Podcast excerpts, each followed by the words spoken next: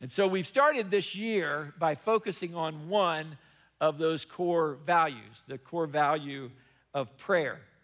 And as I've mentioned every week, I didn't want to just like preach on prayer. I wanted to give you some practical handles that might be helpful for you as you deal with your own prayer life, as you struggle with prayer, as you think about prayer, as you try to live out this hugely important thing.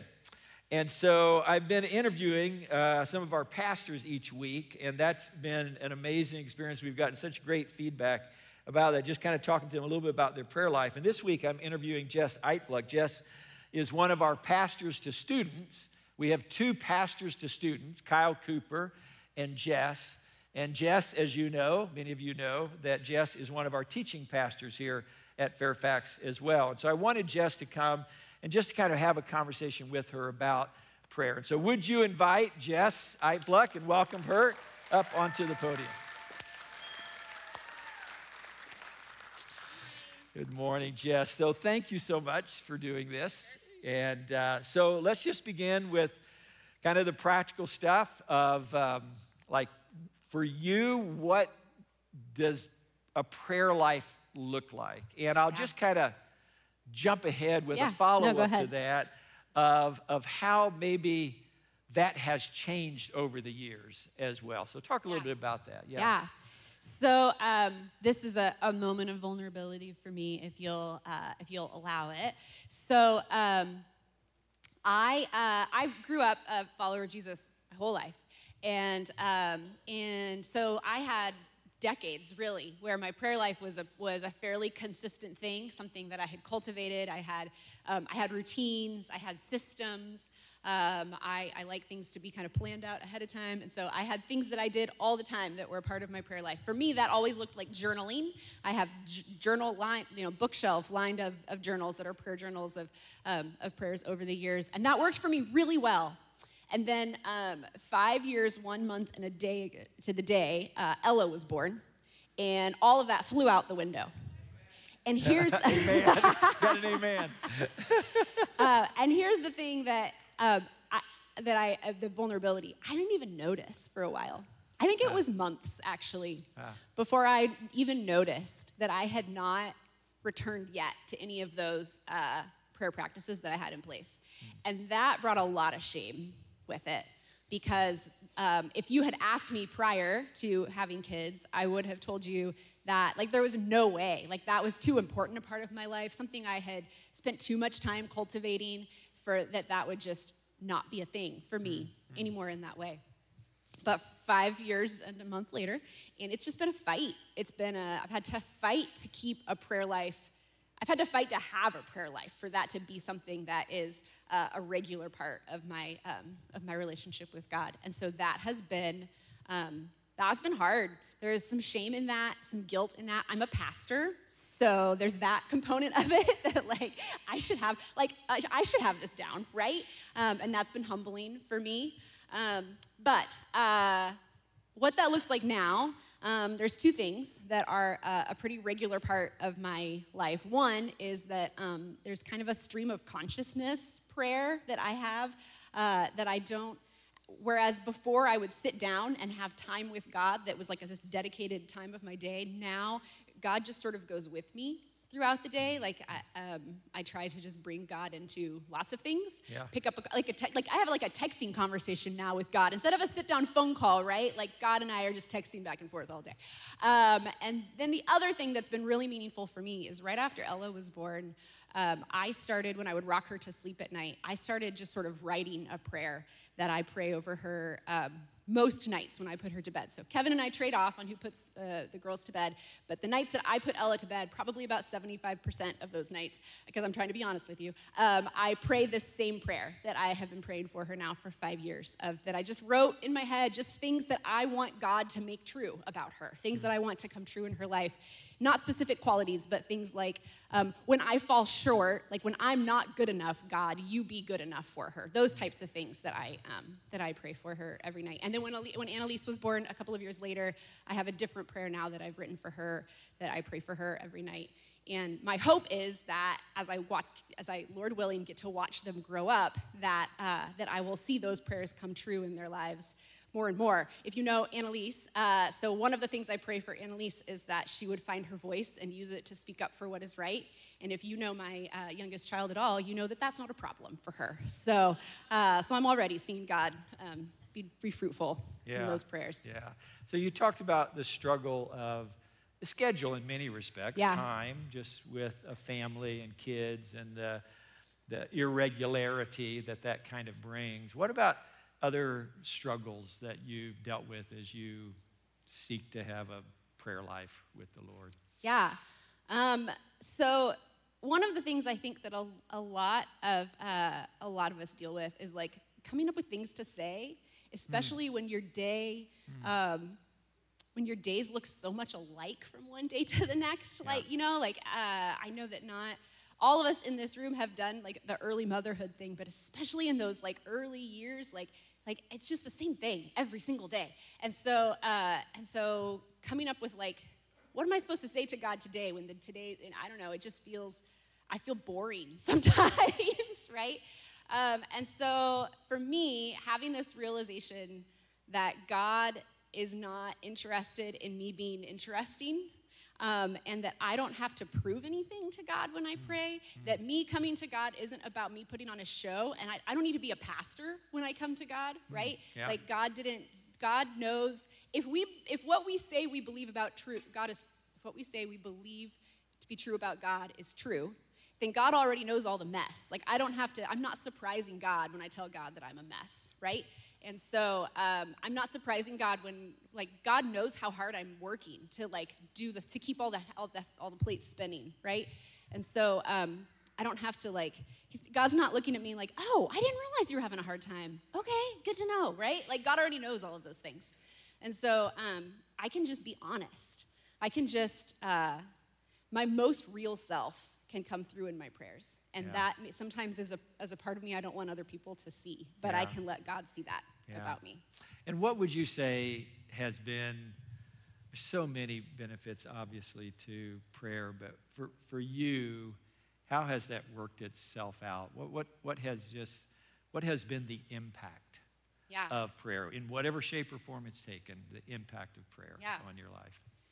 Um, so God answers prayers.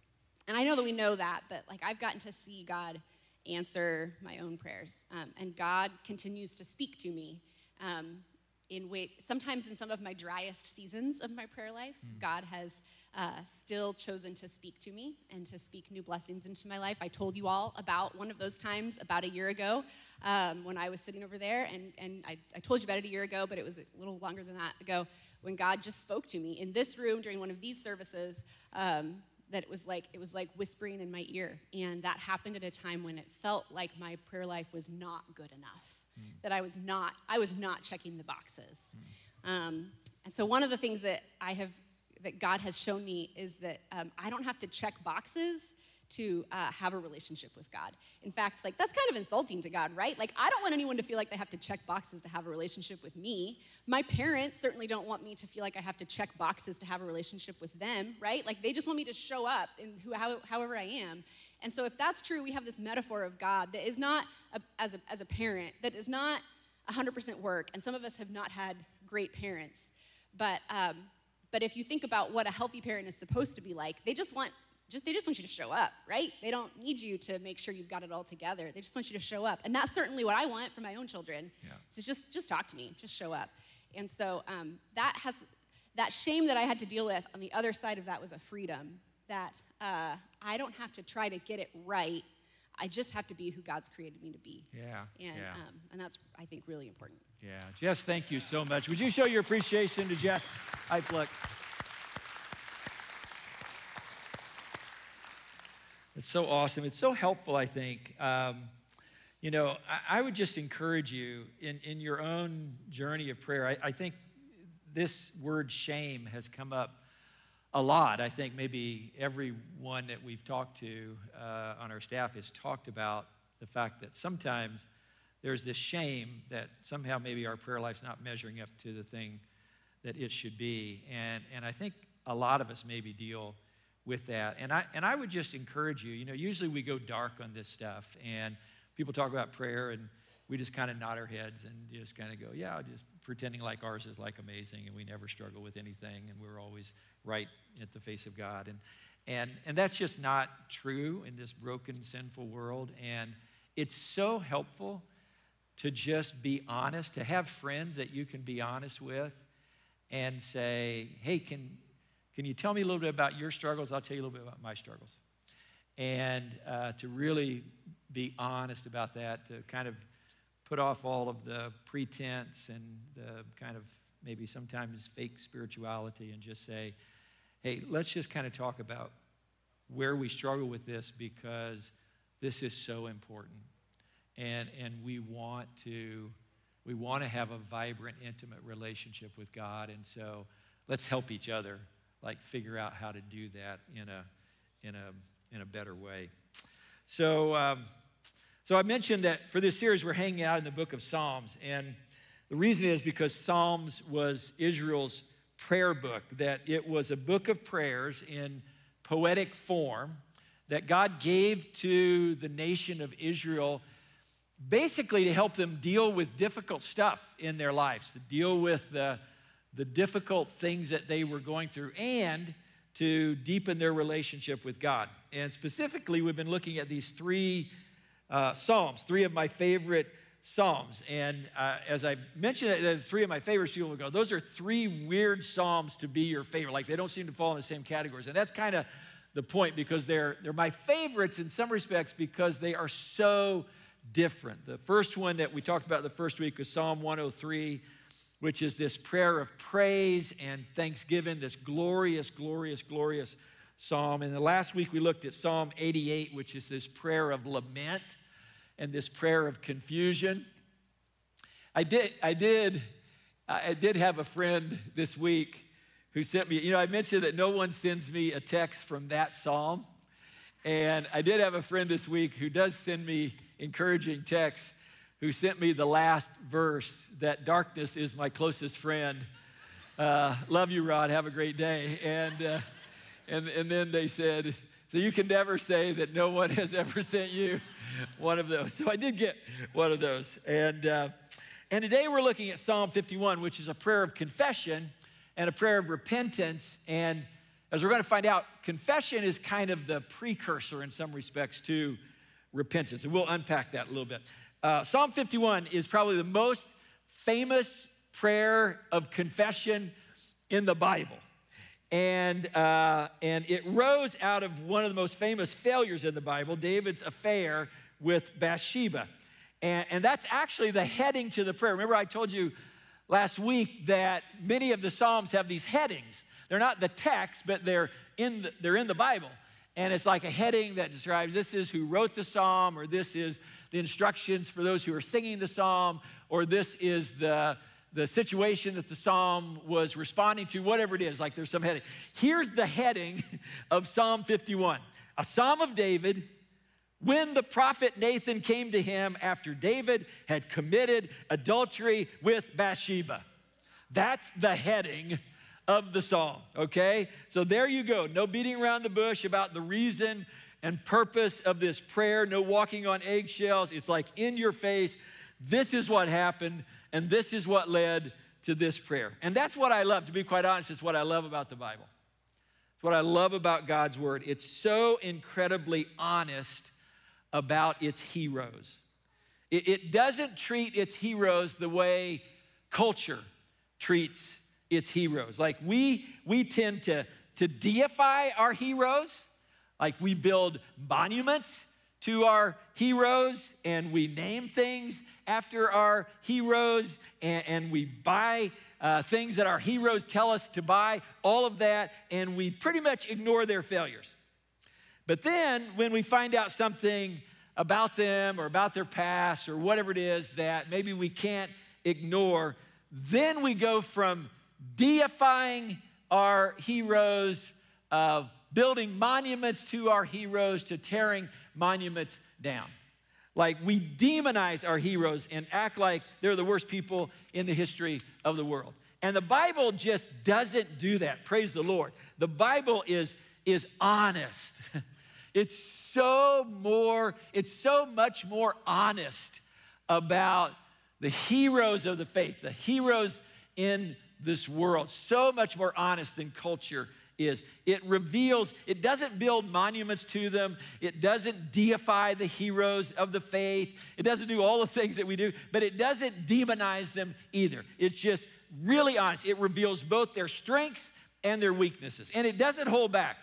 It's honest, honest about the failure of David. But it, it's not just David, it's painfully honest about the failures of Abraham and the failures of Moses and the failures of Peter and, and the list just goes on and on. Now, most of you are probably familiar with the story about the failure of David that led to this prayer. So I'm not going to spend a ton of time there, but I do want to give you just like a brief summary. And, and this is kind of the, uh, the summary of it. David has become king, and one day he's on his rooftop and is, um, the palace, of course, is higher than all of the other you know, houses around it, and he's looking out uh, kind of at his kingdom and all the houses, and he sees uh, a woman who is bathing on top of uh, the roof, it, kind of the what she thought was the privacy of her garden there. And in that moment, he feels like uh, he has to have her. And so David has her brought into the palace and he sleeps with her. And the woman's name, as many of you know, is Bathsheba and she's the wife of Uriah the Hittite. Now, Uriah had a very close and intimate relationship, or at least a dependency, close relationship with David. Uriah was uh, one of David's mighty men. You may remember in 1st and 2nd Samuel, it talks about David's mighty men. I love that term, his mighty men. It was this, this group of elite soldiers, kind of like the Navy SEALs, except even more exclusive than that. Originally, there were 37 of them, and these 37 mighty men, these mighty warriors, they fought alongside David, with David, fighting against Saul, who was trying to kill David and was always on attack against David. And they fought with David and they protected David and they saved David's life. And eventually, when David becomes king, that same unit of mighty men of Navy SEALs, that same unit is kept intact, but it grows to about 80 men. And Uriah is one of those guys, which means that he was close to David. The fact that his house is within the shadow of the palace just reinforces that. And in many ways, David owed Uriah his life. But all of that, prior relationship, all that doesn't stop David, out of his hubris, he continues his relationship with Bathsheba. And one day, Bathsheba sends word to David that she's pregnant. And in an attempt to cover his sin, David brings Uriah home from the battlefield where he's on the front lines protecting Israel in battle, ostensibly to um, get an update on like how the battle is going. But in reality, David wants Uriah to sleep with his wife, to sleep with Bathsheba, so it will look like he's the one who got her pregnant. But Uriah refuses to enjoy the comforts of home while his warrior friends, while his other mighty men, the people who are in battle, are in the midst of conflict, while they are on the battlefield, he doesn't feel right even going into his own home. So for several nights, he sleeps on the doorstep of his own home, but he doesn't go inside.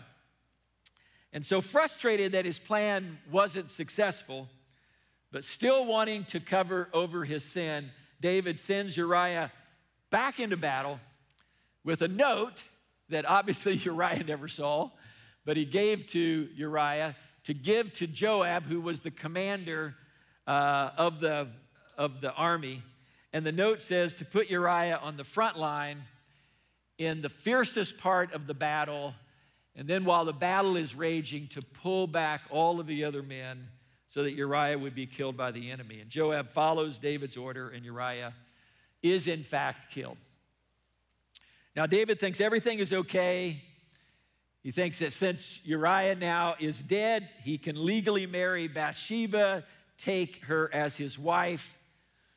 And that's what he does. But then the prophet Nathan shows up and he tells David a story. He says there was a, a rich man with lots of sheep, and there was a poor man with only one little lamb.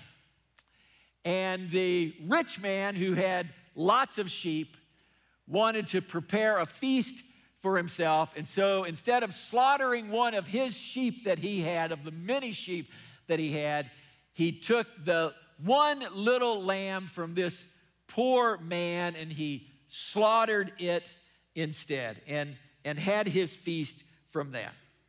And when David hears the story, he immediately cries out, That man should die. Like, that is wrong. That man should die. And then, in the greatest conclusion, the greatest application point at the end of the sermon in the history of the world, Nathan says, You are that man. Mic drop, no prayer, no song, no nothing, no benediction, just you are that man. End of sermon. Point has been made.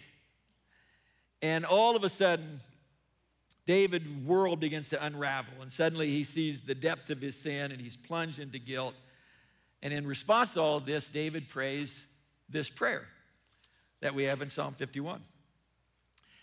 And like I've done with the other prayers that we've looked at, I just want to pray the, I just want to, to go through the whole prayer, let you hear the whole prayer, because I think it gives you a sense of David's heart as he is responding to his own sin. He says, Have mercy on me, O God, according to your unfailing love. According to your great compassion, blot out my transgressions. Wash away all of my iniquity. Cleanse me from my sin. For I know my transgressions, and my sin is always before me. Against you, you only have I sinned and done what is evil in your sight, so that you are proved right when you speak and justified when you judge. Surely I was sinful at birth, sinful from the time my mother conceived me. Surely you desire truth in the inmost parts. You teach me wisdom in the inmost place. Cleanse me. Cleanse me. Cleanse me with hyssop and I will be clean. Wash me, and I will be whiter than snow. Let me hear joy and gladness again. Let the bones that you've crushed rejoice. Hide your face from my sins and blot out all of my iniquity. Create in me a pure heart, a clean heart, O God, and renew a steadfast spirit within me. Do not cast me from your presence or take your Holy Spirit from me. Restore to me the joy the joy of your salvation that you have given me. Grant me a willing spirit to sustain me. And then I will teach, I will teach transgressors your ways, and sinners will turn back to you. Save me from blood guilt, O God, the God who saves me, and my tongue will sing your righteousness. O Lord, open my lips, and my mouth will declare your praise. You do not delight in sacrifice, or I would bring it. You do not take pleasure in burnt offerings. The sacrifices of God are a broken spirit and a broken, contrite heart. Oh God, you will not despise. In your good pleasure, make Zion prosper. Build up the walls of Jerusalem. Then there will be righteous sacrifices, whole burnt offerings to delight you. Then bulls will be offered on your altar. This is a prayer of confession and repentance at its core. Now, the reality is that most people, or oftentimes, maybe not most people, but oftentimes, people confuse repentance with remorse. And actually, they are two very, very different things. In 2 Corinthians 7, Paul uses the word sorrow to talk about the difference between repentance and remorse. And he says it this way Godly sorrow brings repentance that leads to salvation and leaves no regret. That's what godly sorrow does. But worldly sorrow brings death. Godly sorrow, godly sorrow leads to salvation. Worldly sorrow brings death. Paul says there's a kind of sorrow for our sin that leads to life and actually frees us from the regret of the past, the regrets of the past, the regret of our sin. And he calls that godly sorrow. And then he says there's another kind of sorrow. It's sorrow, but it's a sorrow that leads to death. And he calls that worldly sorrow. And worldly sorrow is basically just remorse over the consequences of our sin, right? Like you're sorry for how your sin has affected you, how it's impacted your life, how it has changed your life and, and, and, and what you're doing. And maybe even sorry for how it's impacted the life of others and how it's affected others. Worldly sorrow doesn't necessarily, however, change your behavior or take away your guilty conscience. In, in fact, it may even cause you to wallow in your guilt even more. And that's why Paul says worldly sorrow leads to death. And that's the kind of sorrow, worldly sorrow. And I don't think people in culture would necessarily ever talk about it in terms of worldly sorrow, but that's the thing that even the world understands is unhealthy. What Paul describes as worldly sorrow. Like that's just not healthy, that kind of sorrow. In fact, it's the kind of sorrow that many people think the church promotes. Like when the church talks about repentance, oftentimes the world interprets that as being this, as being worldly sorrow. And that's why many people have like checked out on church because who wants to be a part of an organization that encourages you to wallow in your guilt and live with a guilty conscience all the time. Like that's not, that's just not healthy. That's not the way you should live life. And, and so oftentimes on the outside, there's kind of looking in and saying, oh, well, the church is all about like this, this guilt and wallowing in guilt and feeling terrible about yourself. No, that's not godly sorrow. That's worldly sorrow. That's not repentance. That's remorse. That's not godly sorrow that leads to life. That's worldly sorrow that leads to death. So, what is godly sorrow? What does repentance that leads to life and to no regret, what does that look like? And we see it throughout this prayer, but we don't have time to kind of look at every single aspect of it. But I think the center of it, the core of it, is found in verse 4. David says, let me read it again. David says, Against you, talking to God, against you, you only have I sinned and done what is evil in your sight, so that you are proved right when you speak and justified when you judge. Two things I want you to notice here, and you see it in the whole prayer. First, I want you to notice that life giving repentance begins with a, a, clean confession of sin. Now, what do I mean by that? A clean confession of sin. A clean confession of sin is a confession where there is no blame shifting that's going on. Like David is taking full responsibility for his sin. He's not blaming his environment, he's not blaming his, uh, blaming his upbringing. He's not blaming the fact that he was under stress as the king and he has all this pressure on him as a king. And so that was the reason he's not blaming any of that. He doesn't try to minimize his sin, he doesn't try to relativize uh, his sin. No, he just says, I have done evil in your sight. And that's huge because so often we miss the freedom that is possible when we repent of our sins because our, our confession is not clean. Even when we're confessing, we are blame shifting. Like, I wouldn't have done this if you hadn't have done that. Or this is because of my parents, or, or this is because of how I was raised, or I'm not the only one at fault here. Yeah, I know I'm at fault, but I'm not the only one at fault. Or we minimize. Like, this isn't as big a thing as like you're making it out to be such a big thing. It's not as big as, and we try to minimize it or we relativize it. Like we compare it to someone else's sin. We do that a lot of time. We relativize our own sins when we listen to sermons about David and his sin. Because we hear about David and how he killed a guy and he had this affair and it was awful and blew his life up and all that. And we go, well, at least my sin is not as bad as that. Like, at least I haven't killed anyone yet. And uh, made it through the day, so uh, kids have been okay. So, so far I can still say that. But uh, so, like, we relativize our sin, we compare our sin to someone else. And David doesn't do that. Life giving repentance begins with a clean confession of sin.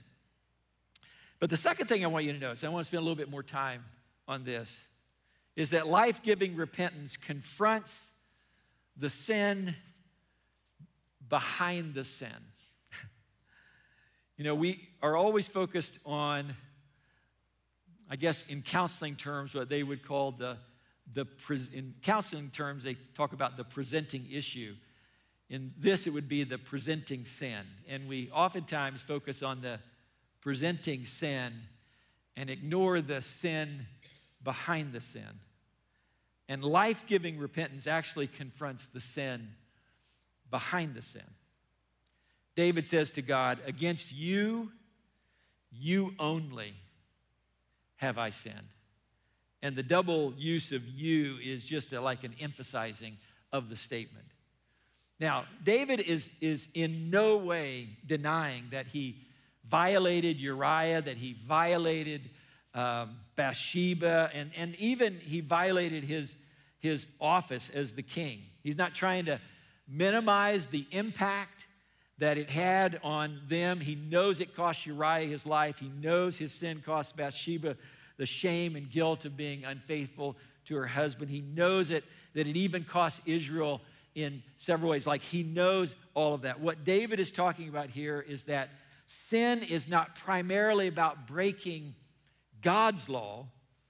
Like the law says, you shall not commit adultery. That sin is not primarily about breaking God's law, it's about breaking our relationship with the law giver, the one who gave the law. It's telling God, I know what's best for me in this moment, and you don't. It's telling God, I want what's best for me in this moment, and I'm not sure that you do. So I'm going to take matters into my own hands. I'm going to do what seems for me to be the best thing for me in this moment, not what you think is best for me in this moment, not what your word says is best for me in this moment. When David committed adultery, he was in essence saying to God, I know better than you what is good for me in this moment. And I want what is good for me more than you want what is good for me in this moment. And the reality is, that's at the core of every sin. Like, whatever manifests itself in our life, whatever no decisions that we make that are no decisions to God, like that, that's at the core of every sin. It's the sin under every other sin. It's the belief that God doesn't love us enough to want the best for us. That was at the core of Adam and Eve's sin in the garden. It was the serpent convincing them that God didn't really love them, that He really didn't have their best in mind, that he really didn't want the best, and he just wanted to control. He was trying to convince them of that. That's why life giving repentance is not just about being sorry that you've broken God's law, it's about being sorry that you've broken God's heart, that you've rejected God's love, that you've rejected the idea that God loves you and truly, truly, truly does want the best for you. To repent literally means to turn. We've talked about that before. It's to, it's to be heading in a certain direction and to turn. And usually when we talk about repentance, we're talking about repentance from like a certain behavior, like repent, repentance of a particular act or a particular attitude or a particular addiction or whatever it is, like turning from that, turning from that, turning from that. And it does include all of that. But life giving repentance is not just turning from your behavior, it's turning from the belief that you can't trust God. It's turning from the belief that God doesn't love you enough to know what's best for you. It's turning from the belief that you know what's best that will make you happy and will fill you with joy. It's turning from that. It's turning away from that. It's repenting of that. And in this prayer of repentance, David is willing to turn from all of that. But he knows in order to do that, in order to live out this repentance, he knows that something has to change on the inside in order for that to happen. Because he knows that something is broken on the inside. And you see that in verse 5 when he says, Surely I was sinful at birth, sinful from the time my mother conceived me. David is just acknowledging here that there is something in the center of his being, something in the core of his being that is broken. And it didn't just get broken when he had an affair with Bathsheba. It wasn't that he wasn't broken and then he did this particular thing and acted in this particular way and he became broken. He's saying, No, I realize that I've been broken all along, that I've been broken my whole life. In fact, the sinful things that he's doing all flow out from a brokenness that is on the inside. His willingness to disobey God's word is flowing out of a brokenness that's on the inside. His self centeredness in this moment is flowing out of a brokenness that's on the inside. His self absorption with himself, where he can't think of anyone else except him and his needs, is flowing out of a brokenness that's on the inside. So, part of his prayer of repentance is not just that God would change his behavior, his prayer is that God would change his heart. He says in verse 10, Create in me, O God, a clean heart, a pure heart, a new heart. That there's something on the inside that is broken, and I know that you are the only one who can fix it. Create in me a pure heart and renew a steadfast spirit within me. David knows that if God changes his heart, if God changes him on the inside, then his outward behavior will change as well. David knows that he doesn't need to just tweak a few behavioral things in his life and everything will be fine. He needs to be rescued. He needs to be restored. He needs to be transformed. He needs to be he needs to be born again to, to reference the story with Jesus and Nicodemus. He needs to he needs something new to happen on the inside. See, David's not just looking for a second chance. You know, sometimes when we fail, it's like we would just, oh, we just want a second chance. We're looking for a second. David's not looking for a second chance because he knows that if things don't change on the inside, even if he gets a second chance, he'll just find another way to blow it. He's looking for a new heart. He's looking for a clean heart. So how does God how does God do that? How does God create a clean heart within David? How, how does God create a clean heart within us? Like, how does God do that? Well, He does it by doing two things that on the surface seem in tension with each other, like they seem contradictory to each other. And, and David prays for both of these things. Look at verses 9 and 11. He says, Hide your face from my sins and blot out all of my iniquity. But then he says in verse 11, Do not cast me from your presence or take your Holy Spirit from me. And the word presence there also means face. It could be interpreted as face. So, in a very real sense, what David is saying is, Hide your face from my sins, but don't hide your face from me. God, I need you to hide your face from my sins. But I need you to not hide your face from me. Now, how can God do that? Like, how can God hide his face from our sins and not hide his face from us? Hide his face from our sins and not be removed from our presence. And the answer is the cross. See, we know something that David didn't know. We know the cost. we know the cost, what it cost God to answer David's prayer. David's prayer was hide your face from my sins, but don't hide your face from me. And what David didn't know in asking that prayer that we know is we know the cost, we know what it cost God to answer that prayer.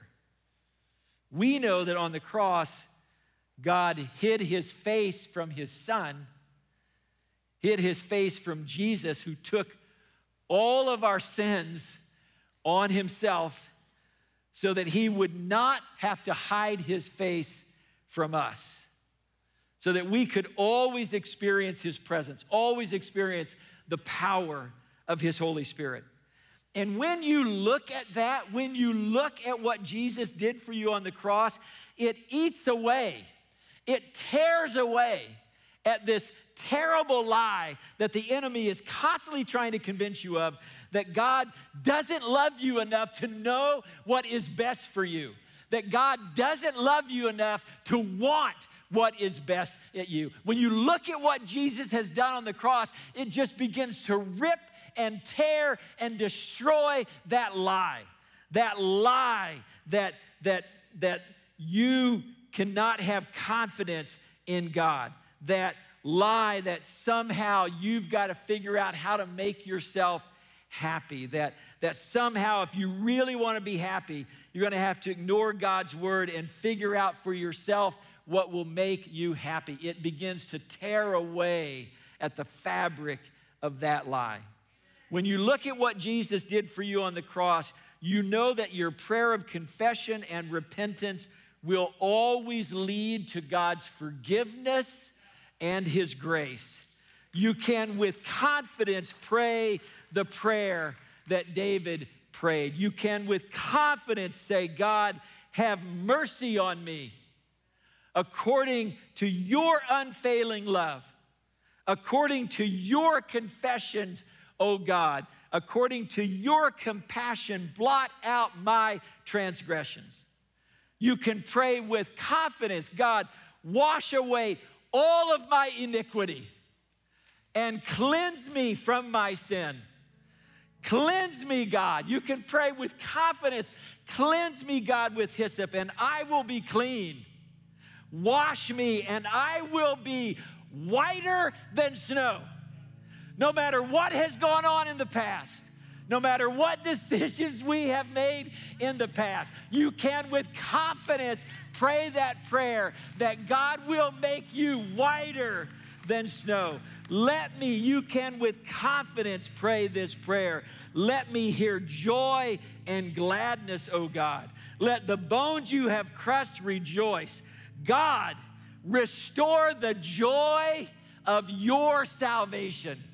I am confident that you are going to restore the joy of your salvation.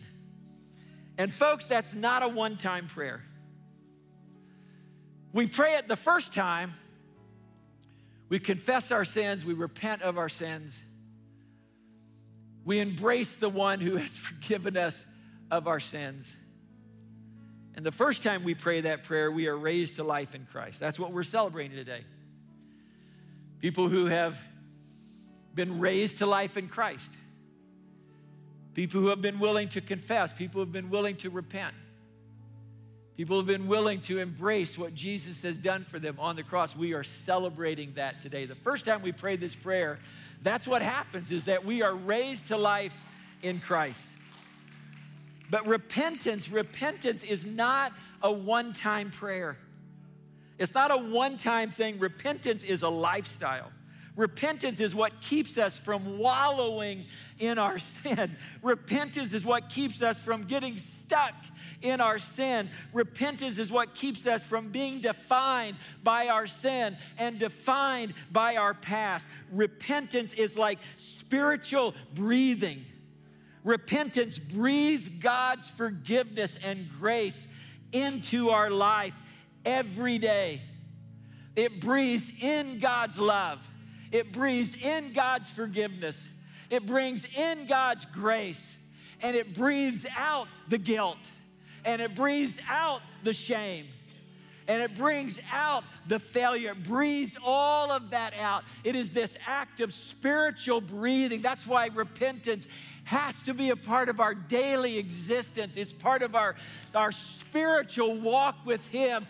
It is this act of breathing in God's grace and forgiveness, breathing out the guilt and the shame, breathing in the good, breathing out the bad. So keep on breathing.